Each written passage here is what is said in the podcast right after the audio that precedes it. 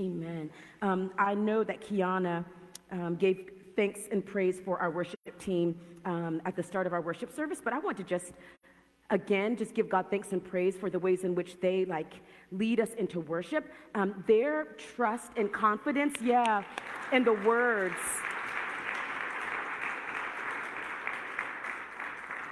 Is not a means of manipulation, but instead it is a modeling of trust um, that as they are an alleluia from head to toe, we might begin to believe that there are breakthroughs, that there are things that are shifting and, sh- and moving in our lives. Um, it's with great care that they prepare so that we might also feel somehow rooted in the midst of this worship service. So I don't take it lightly. They're not performers. They're not performers. I know a lot of people who can straight slay, but not everyone can lead worship. Worship is dangerous sometimes. The things we say about God sometimes seem a little bit like, mm.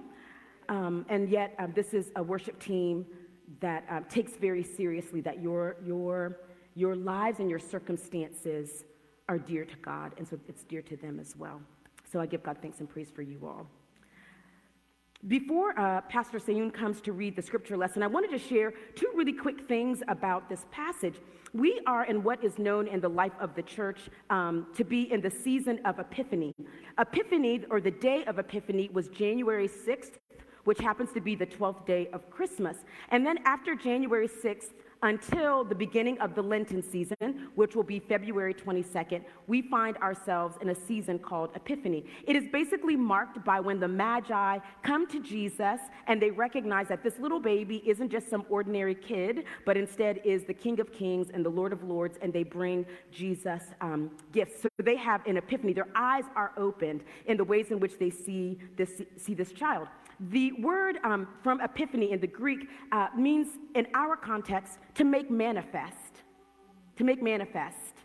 Which, why I love this season is because after we come off of the promises of Christmas, this is a season we lean into what do we hope God will make manifest, reveal, offer us vision in our in our lives. And so um, the passage that we're going to read, you're going to probably be like, well, that's a passage I, we normally read around Christmas time. No, but we're in the season of Epiphany. It actually helps us to mark Epiphany. The second thing that I want to say about this passage and about my sermon is that um, I'm going to talk about fear.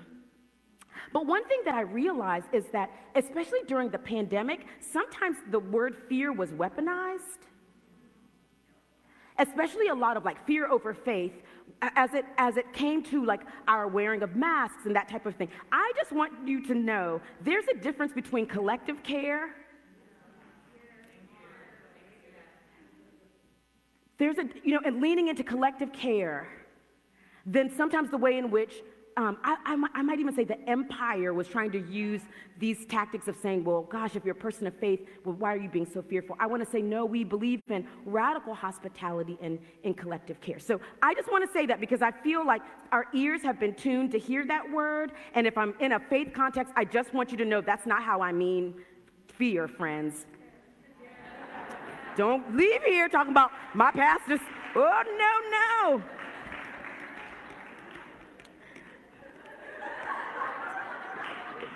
If you have a childhood pastor, put it on them, but don't put it on me.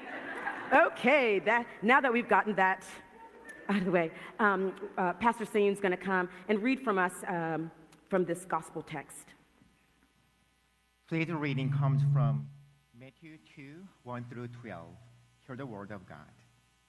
In the time of King Herod, after Jesus was born in Bethlehem of Judea, white men from the east came to Jerusalem asking, Where is the child who has been born king of the Jews?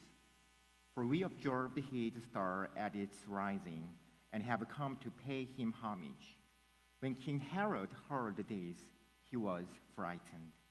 And all Jerusalem with him, and calling together all the chief priests and scribes of the people, he inquired of them where the Messiah was to be born they told him, In Bethlehem of Judea, for so it has been written by the prophet, A new Bethlehem in the land of Judah are by no means least among the rulers of Judah.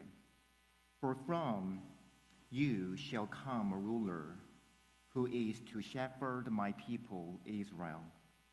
Then Herod secretly called for the wise men and learned from them the exact time when the star had appeared. Then he sent them to Bethlehem, saying, Go and search diligently for the child, and when you have found him, bring me word so that I may also go and pay him homage. When they had heard the king, they set out, and there ahead of them went the star that they had seen at its rising until it stopped over the place where the child was. When they saw that the star had stopped, they were overwhelmed with joy. On entering the house, they saw the child with Mary, his mother, and they knelt down and paid him homage. Then, opening their treasure chests, they offered him gifts of gold, frankincense, and myrrh. And having been warned in a dream not to return to Herod, they left for their own country by another road. This is the word of God for us, the people of God. Thanks be to God. I want you to hear in verse 3 When King Herod heard this, he was frightened, and all Jerusalem with him. And calling together all the chief priests and scribes of the people, he inquired of them where the Messiah was to be born. And when the wise men didn't come back, when Herod saw that he had been tricked by the wise men, he was infuriated and he sent and killed all the children in and around Bethlehem who were two years old or under, according to the time that he had learned from the wise men. When King Herod heard this, he was frightened, and all Jerusalem with him. I want you to know that I have um, preached something very similar to the sermon I'm going to preach this morning. And I want to come back to this idea of fear because here we are in this sermon series called We Begin Again. And it's incredibly important that as we um, see this kind of kairos moment of God breaking in at the beginning of the new year, what our relationship to fear looks like. So, when I moved to the house that I live in right now in Southeast Raleigh, a consistent question came up over and over and over again. Now, I've lived in this house for eight years, and when I was first like getting this house built, people always asked me, So, are you gonna get an alarm system? Are you gonna get an alarm system? Now, it, the, the, the question always struck me, considering that when I moved into my house in North Raleigh, the most persistent question people asked me is, What paint color do you think you're gonna put on the walls? So I was just very aware Repose Gray versus SimpliSafe.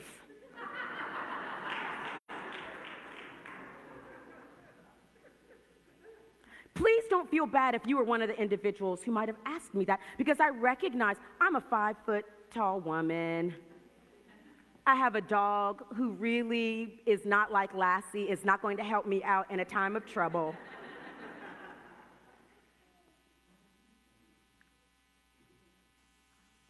And though I did not have an alarm system for the first seven years that I lived in that house,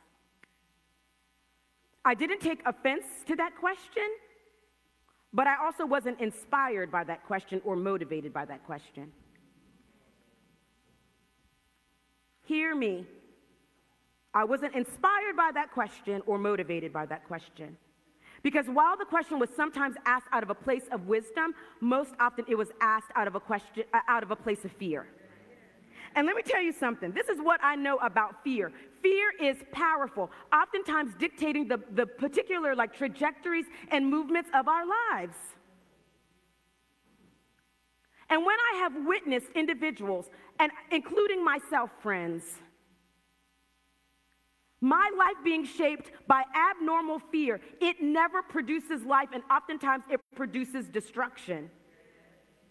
I am not saying this to you, I'm saying this to myself. One time I got home at nine o'clock at night, and there were two roaches that were on my front door. Lisa Yebuah went back into her car, slept until 3 o'clock in the morning. because me and Ricky the Roach don't rock like that. So sleeping in a Mini Cooper felt much better. So I'm not, I'm not, I'm not, this is not me wagging a finger at you. When we let fear, abnormal fear, take over, it oftentimes robs us of us being our best selves, sometimes leading to destruction. Let me explain something as we dive into this particular text. Um, this weekend is obviously, uh, we will be uh, remembering uh, the life of Martin Luther King Jr. In fact, today is his birth date. And in his book, uh, Strength to Love, he has a chapter, chapter 14, that is called Antidotes to Fear. And in Antidotes to Fear, now I'm, I'm going to tell you this, you're going to see a lot, of, a lot of quotes tomorrow with cloud backgrounds, and it's going to be a lot of different things. I, I might want you to read Antidotes to Fear and put some of those quotes on up. Anyway, in his chapter, Antidotes to Fear, uh, Martin Luther King Jr. talks about four different ways that we might actually um, engage and understand fear, that we might more uh, yoke ourselves with the power of love, living counter to fear. And in this particular chapter, chapter 14, Antidotes to Fear, Martin Luther King Jr. talks about uh, two types of fear abnormal fear and normal fear. Normal fear is like our internal alarm system. Like we need to be afraid of certain things. It helps us to know how to self preserve, to keep ourselves, and to keep our community safe. So a normal fear would be, oh my gosh, I'm running um, in Umstead and I'm worried that, you know, there might be snakes out and about. That's a real normal fear. An abnormal fear would be you sitting in your living room and being worried that maybe there's snakes underneath the carpet. An abnormal fear might even be taking one glance at someone and believing that they're inherently dangerous.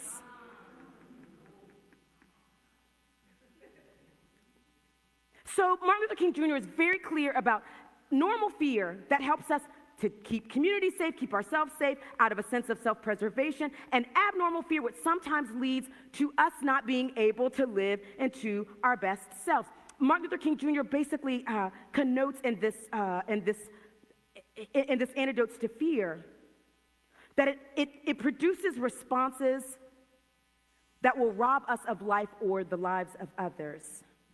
And when we become too intimate with abnormal fears, it starts to become a part of our everyday lives. I might even say the mythology of our lives. King Herod was dealing with abnormal fear. Herod hears that a child has been born that will be known as the king of the Jews. A kid, a baby, Herod is a whole man, as we like to say in my community. He a whole man now. And it says that Herod becomes frightened. And then all of Jerusalem, meaning that the kind of fear that Herod has is the kind of fear that becomes contagious. It's the kind of panic and energy that Herod has that now everybody else is like, oh, now, oh, oh. Like I promise you, if one person gets up and starts running, you know, then everybody else is gonna start running. Now, that might be normal, but anyway, here it is producing the kind of energy that now all of Jerusalem, maybe they know what the threat is or they don't know what the threat is, but they have also become afraid with him. Friends, we know when there are oftentimes people who do not know how to broker their power. And then, in the midst of not brokering their power well, love to create fear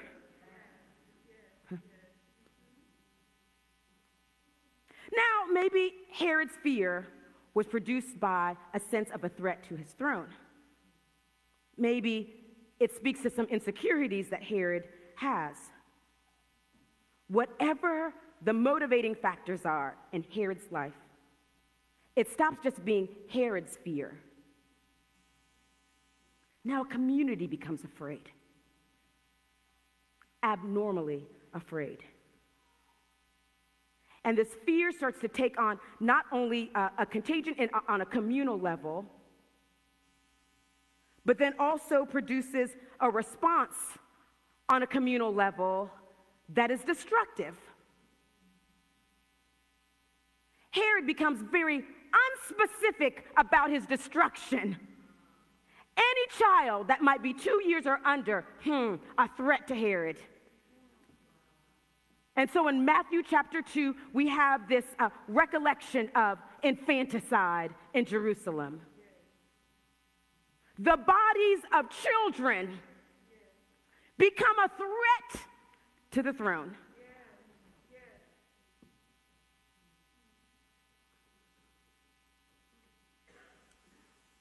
The genocide in Rwanda started with news ads.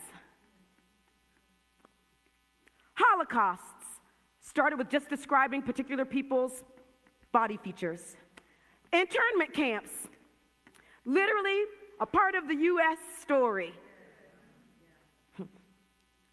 Dictatorial regimes, mistrust of neighbors, Jim Crow laws, adults screaming at a six year old named Ruby Bridges, the Capitol riots, detaining children at the border five, six, seven year olds, maybe even Keenan Anderson. Not being with this family today. Fear that gets stirred up fear that then spills out.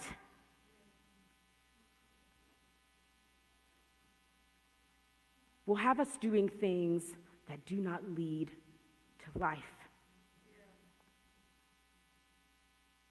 You know, um, at the beginning of the year, sometimes people will say, you know, I'm, I'm, i got to cut people off. I got to keep people off who keep me from flourishing. I got to keep people off, you know, who are not for me. I know some of y'all have a cutoff list. I know you do. I'm gonna be blocked and blessed. I'm blocking and blessing. I'm blocking and blessing, you know. be blocked and highly favored. I mean, well, maybe we have to ask ourselves the question who are the people who keep us living in fear? What are the things that keep us living in fear? Abnormal fear, friends, that keep you from truly living life. Brene Brown says this that if you cannot name your fears, if you cannot acknowledge it, it will begin to take over.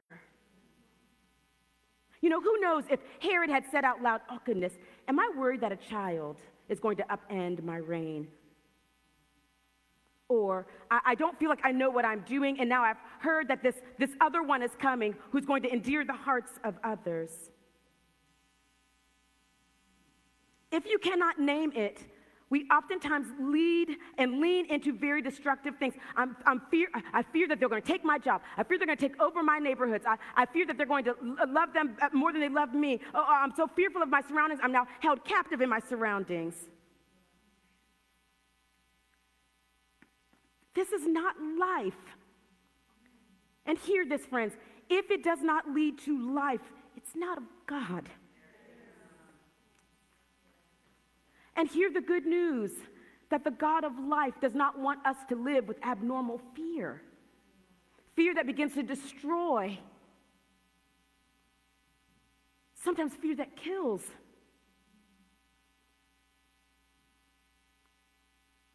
There is a juxtaposition between how Herod responds and how the Magi, the wise people, respond. After the Magi come and bring good gifts to Jesus, who gives good gifts to us, it says that the Magi are warned in a dream to go back by another, by another way. They take a new, a new route home. No one is harmed. They don't even go back to Herod to tell Herod about himself but in having an encounter with the one who is the Prince of Peace, mighty God, this everlasting counselor, there's a new way in which they respond in the world. Discernment is what creates the new way. Versus Herod, who destroys. Here's the good news is that God gives us good gifts. And because God gives us good gifts, Fear is not one of them. In 2 Timothy chapter 1, verse 7, it says, For God did not give us a spirit of fear or cowardice, but one of gifts, of might and power, and that perfect love casts out fear. I'm not saying that we'll never be afraid. That's not it. I'm not saying that you have to live all your days fearless. That's not what I'm saying. Sometimes when fear rises up, it actually tells us something, but when it is not aligned with the God of life, it almost always results in the end of life.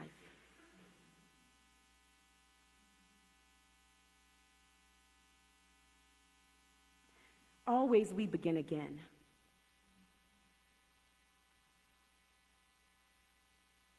I don't want us to begin bound by a fear that does not serve us.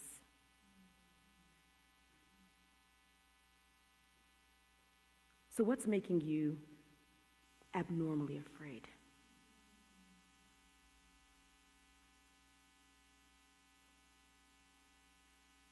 Will you pray with me?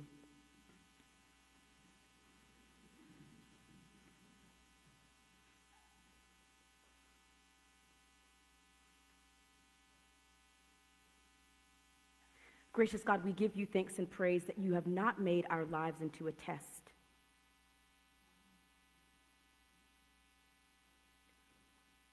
Our lives are not a test to see just how fearless we can be.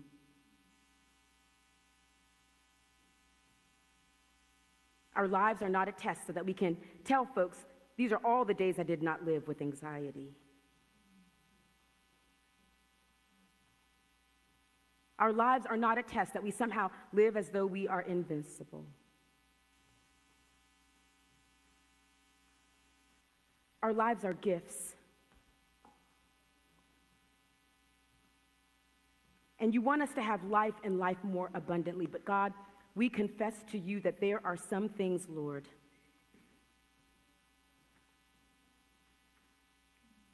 whether out of malformation,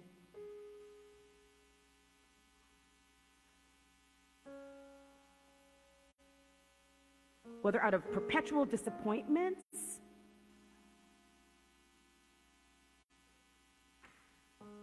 or out of encounters that might have been beyond our control. Sometimes ideologies, ways we've been conditioned, or things that we have internalized.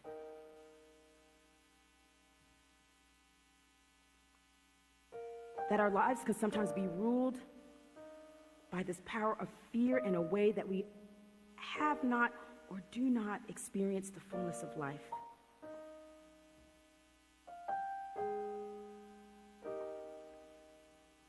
God, would you remind us that your perfect love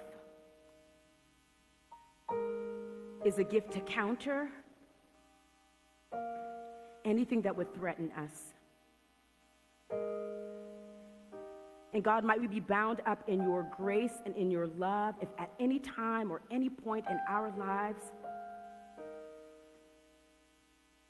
fear took over in ways that we did things that we wish we had not done. God, the beauty of who you are